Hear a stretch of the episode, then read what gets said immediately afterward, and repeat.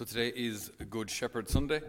Uh, for priests, it's a very special Sunday, a very particular Sunday, because it should remind us of, of how we as priests are supposed to live our vocation.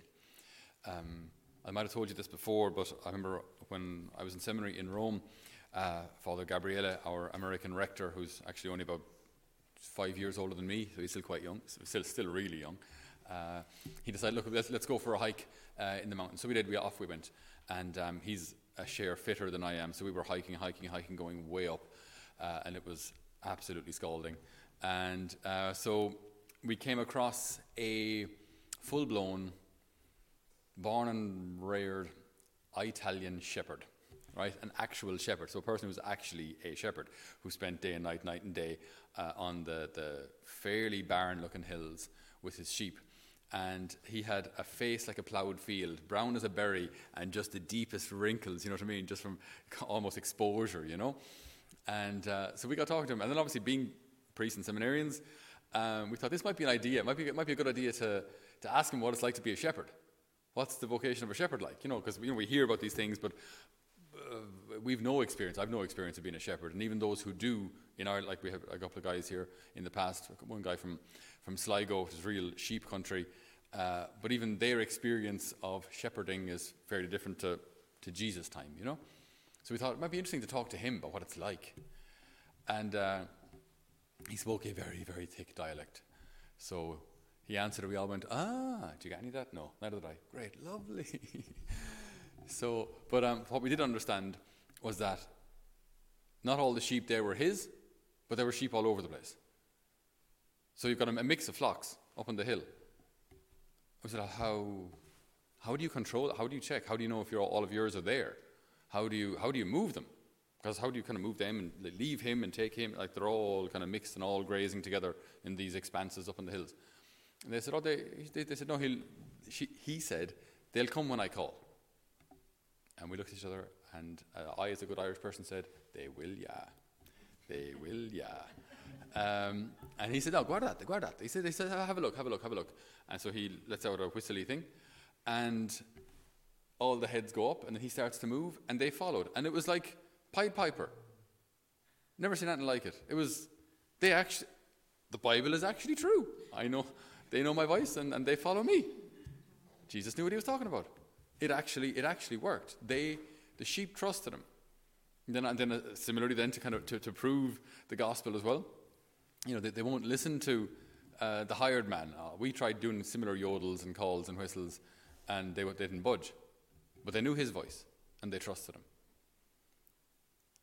So when the Lord speaks about being the good shepherd, uh, again, a lot of these things have been kind of caricatured in, in, in recent decades, maybe uh, in an effort to make these things a little more maybe palatable to, to children. Um, we've cartoonized. We've, we've, we've, we've, turned into a comic strip, maybe, a lot of these kind of stories. Uh, not all comic strips are bad, but, uh, but when it comes to Jesus being a shepherd, it can kind of reduce what that actually meant. It can reduce what, what, that, what that vocation or what that role meant. Uh, when King Saul was facing the Philistines and facing Goliath, so it was, it was a, uh, in theory a great idea Right? You have these two armies facing each other, and then they say, Look, we'll send our champion, ye send your champion, let's save a whole lot of bloodshed. So Goliath comes up and night and day, day and night, taunts all of the Israelites. Ye worms, ye losers, ye weaklings, and your stupid God.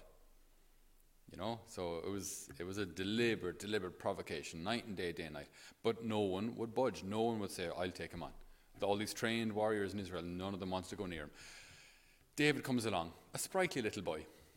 Uh, and he says, Don't worry, I'll fight him. And you can imagine Saul saying, That's a nice idea. You're a youth, and he's been a warrior from his youth. Um, they tried putting Saul's armor on him, but it was too big. He, he couldn't move. So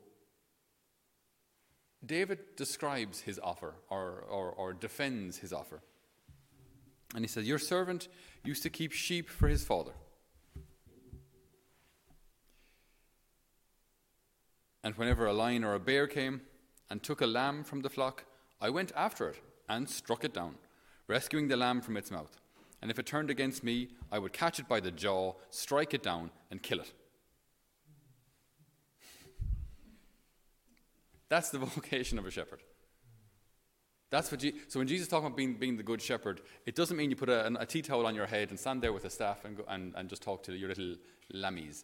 Like you had to fight, you had to defend, you had to also know where to bring the sheep for shelter, for water, and for pastures. You had to know. You had to be able to read the signs. You had to be able to read the, the, the weather. You had to be able to read are they just wandering dogs or are they wolves coming to attack my sheep? And if they are, you go between your flock and the danger. You put yourself on the line because you love your flock because that's your job.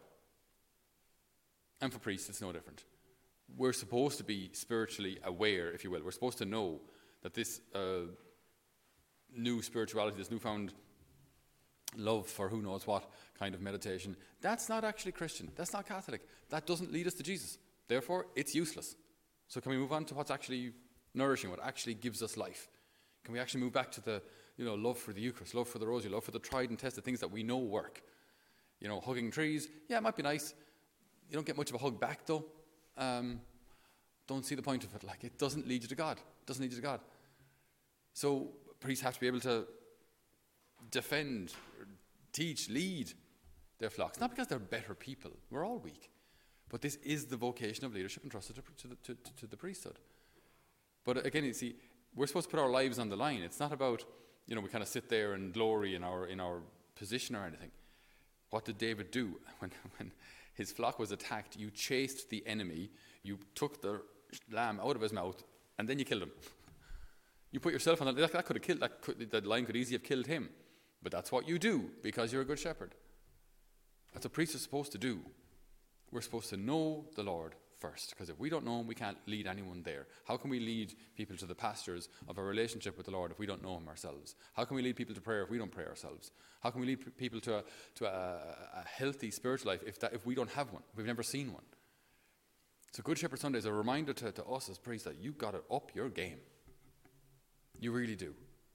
You've got to be a shepherd for your people. And today there's, there's such a great need for it because there's such confusion out there. There is such disillusionment out there. There's such a discouragement. So we've got to be good shepherds. The sheep that belong to me listen to my voice. So if we're going to guide people, we have to know the voice of the Lord. And we have to obey the voice of the Lord ourselves. Dare I add that we're also accountable to God for that. We're accountable to God for how we live our priesthood. So if much has been given, much is expected. If God has given me the ability to administer sacraments, it's not again like I can sit on my comfy seat over there and just administer the sacraments and just and loving it and sit on my laurels. No, I'm responsible for those gifts given to me. And if one, two, five talents have been given to me, then I'm expected to bring back as much and more.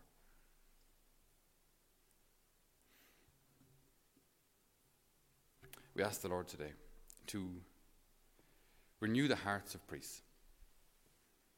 We ask Him to renew the sanctity of how the priesthood is lived, that priests will live their vocation as a divine call, that they will do so as, as fathers, as fathers who stand between the danger and the flock that has been entrusted to their care.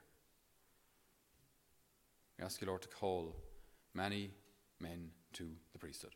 Young Irish men who love you. We ask you, Lord, to help them to understand that this is a vocation of service, that this is a hard vocation. And if they're not up for a hard vocation, do something else.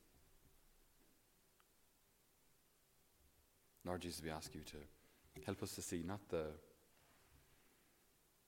prized position or the the glory of the priesthood this side of eternity, but that we might see it as a vocation of service a vocation to represent you, a vocation to bring consolation and joy and healing and truth and light into our world so darkened.